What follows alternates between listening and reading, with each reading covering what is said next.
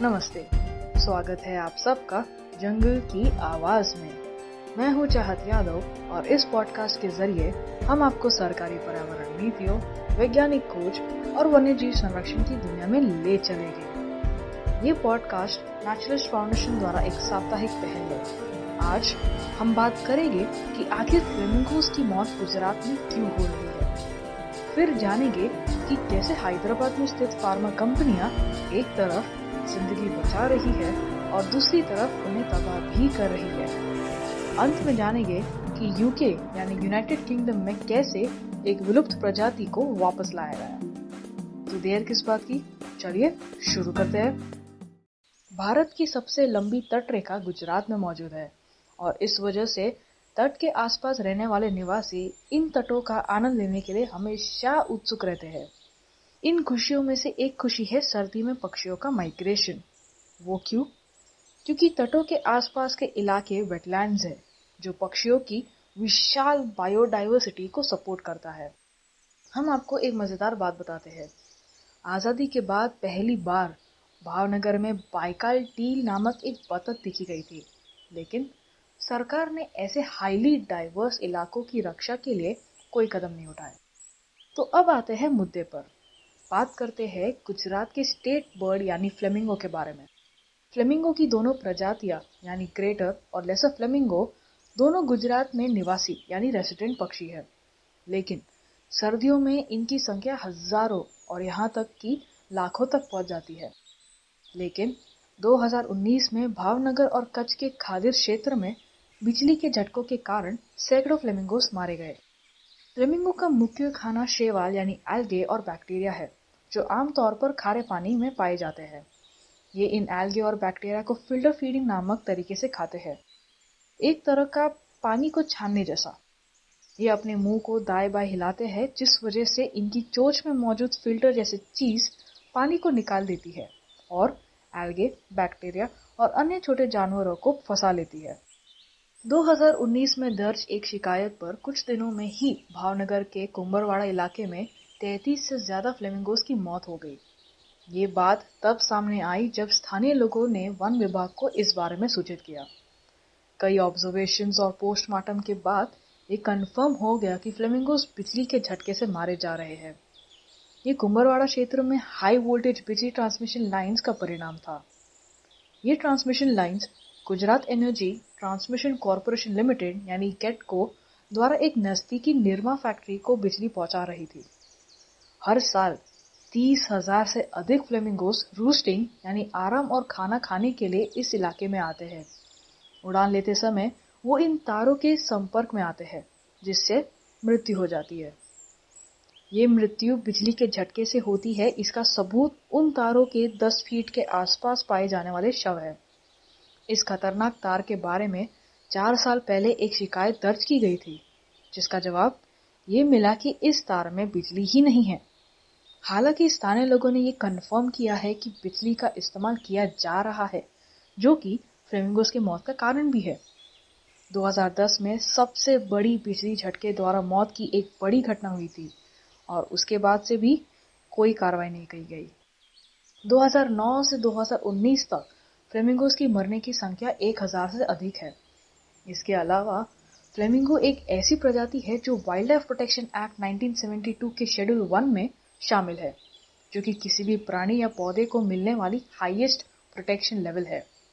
Royal Bengal tiger Indian one horn rhinoceros यानी गेंडे, कुछ ऐसे प्रजाति है जो फ्लेमिंगो के साथ शेड्यूल वन में शामिल है।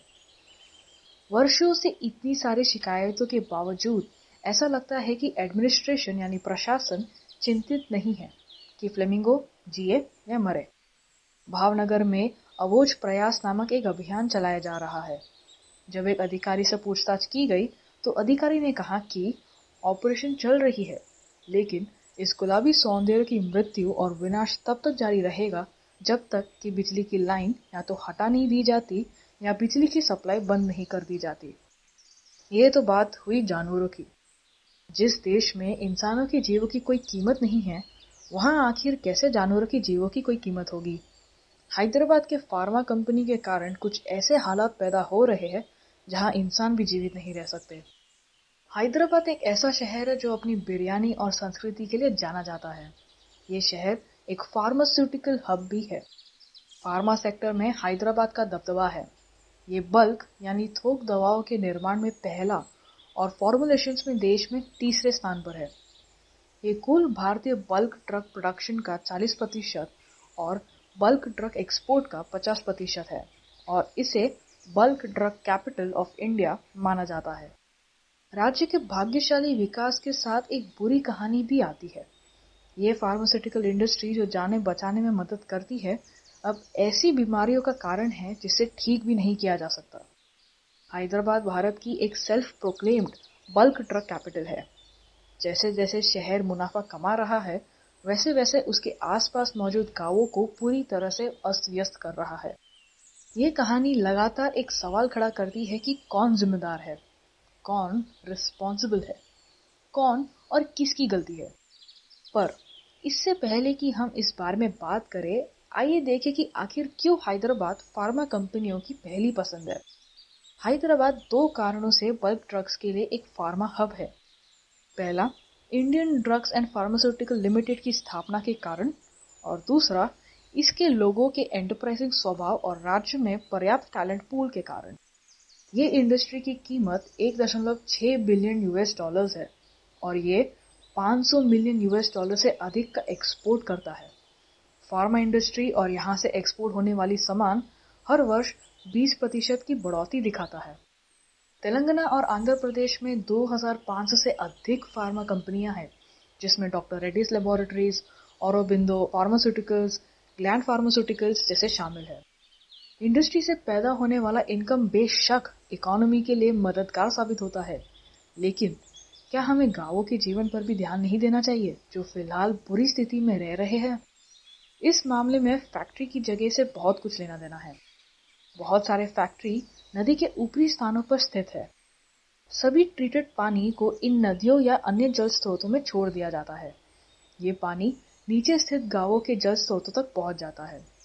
इन गाँवों में पानी का रंग पीला है, जो कि गाँव के निवासियों के अनुसार फैक्ट्री के लीक या एमिशन के कारण होता है।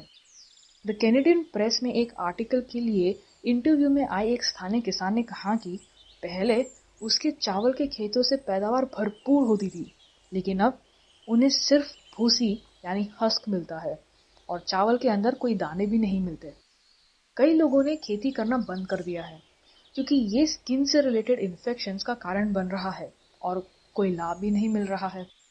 हैदराबाद के घटकेसर के पास के बाहरी इलाके में एदुलाबाद गाँव मौजूद है, जिसकी सीमा पर एक बहुत बड़ा झील है।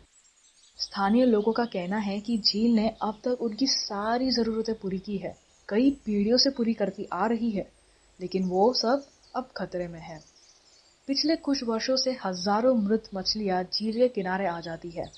ये मछली को स्थानीय लोग लक्ष्मी नारायण चेरुगु कहते हैं और इन मृत मछलियों का कारण पॉल्यूशन है, जो कि ऊपरी इलाके में मौजूद शहर से आता है।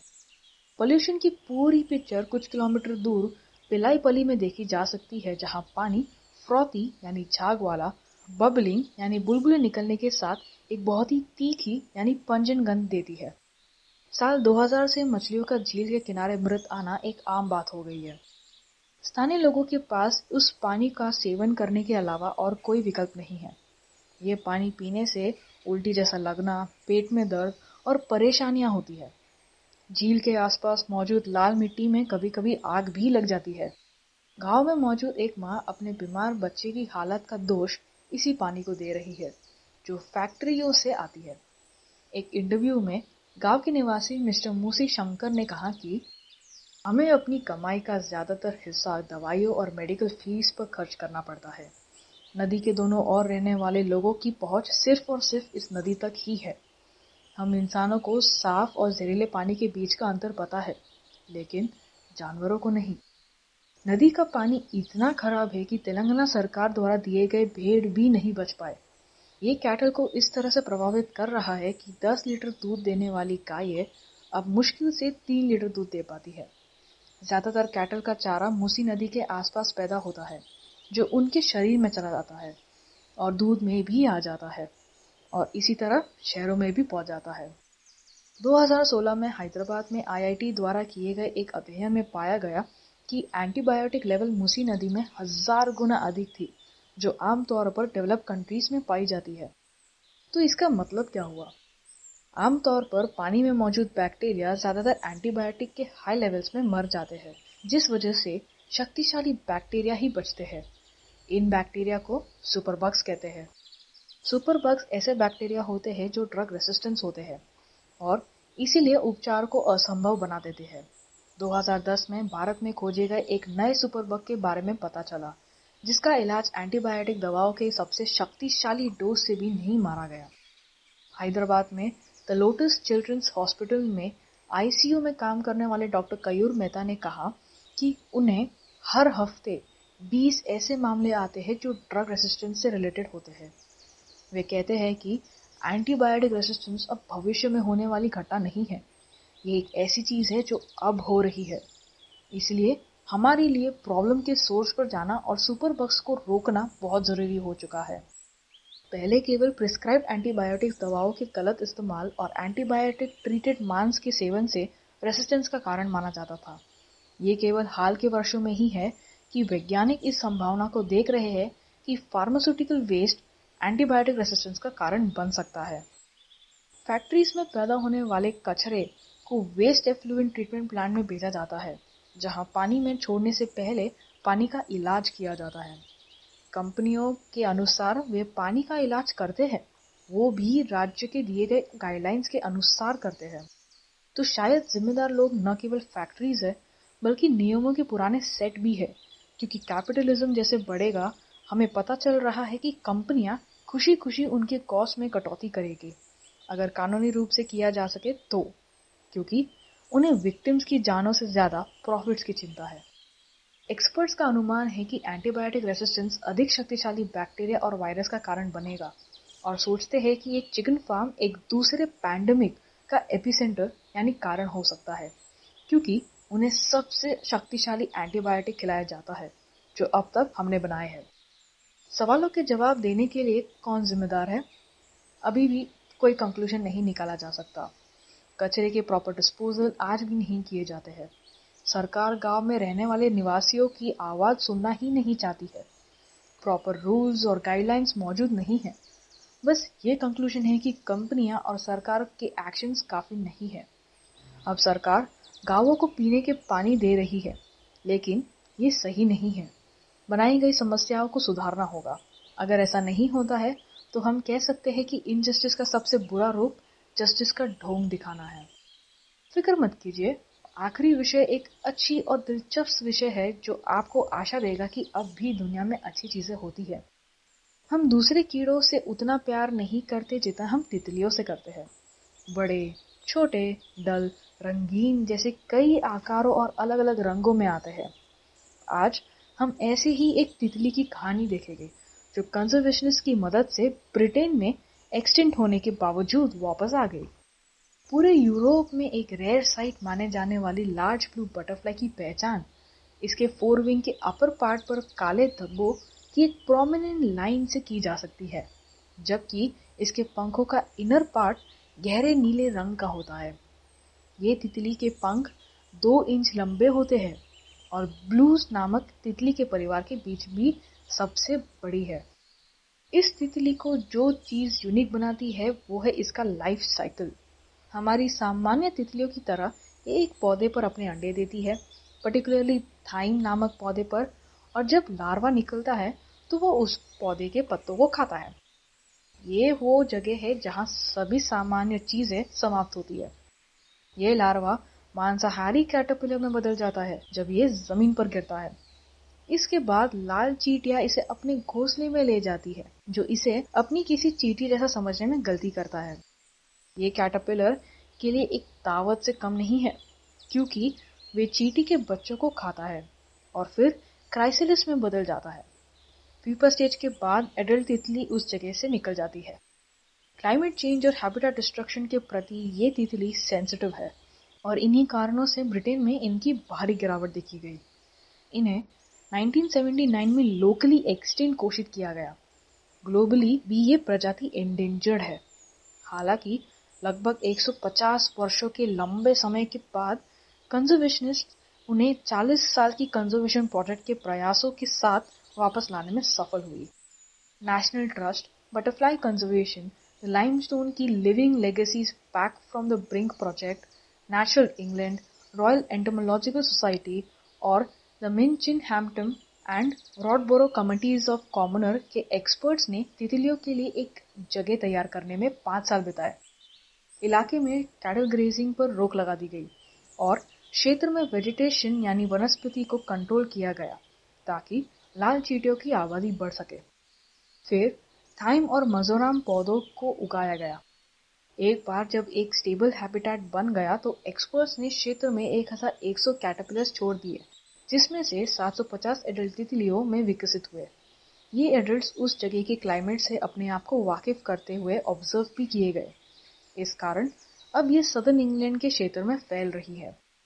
कॉमन के एरिया मैनेज कॉमन के एरिया रेंजर रिचर्ड एवांस ने कहा कि री इंट्रोडक्शन की सबसे बड़ी पावर और लेगेसी है एक साथ काम करना, ताकि थ्रेटन प्रजातियों की गिरावट कम हो पाए और हैबिटेट में सुधार आए। ये सब कॉमन में देखा जा रहा है पौधे, कीड़े, पक्षी और पैट्स के रूप में। ये कंजर्वेशन के लिए ह्यूमन एफर्ट्स ऑफ़ परसिवरेंस यानी दृढ़ता का एक बहुत बड़ा उदाहरण है। इससे सीखने के लिए कई चीज़ें हैं जो हमें हमारे देश में री इंट्रोडक्शन प्रोजेक्ट्स के कंजर्वेशन और प्लान में मदद कर सकती है। ये हमें साफ़ साफ़ बताता है कि हमारी गलतियों को सुधारने में बहुत साल लगते हैं। तो खत्म करने के बजाय हमें वन्य जीव जंगलों को बचाना चाहिए। आप सबने जंगल की आवाज़ को मेरे साथ सुना, उसके लिए धन्यवाद। अगर आपको ये एपिसोड पसंद आया तो हमारे चैनल को लाइक शेयर और सब्सक्राइब ज़रूर करें। हमारी युवा टीम को पेट्रियन पर ज़रूर सपोर्ट करें। लिंक नीचे डिस्क्रिप्शन में मौजूद है। तो मिलते हैं अगली बार नए विषयों के साथ। तब तक के लिए घर पर रहें, सुरक्षित रहें। धन्यवाद।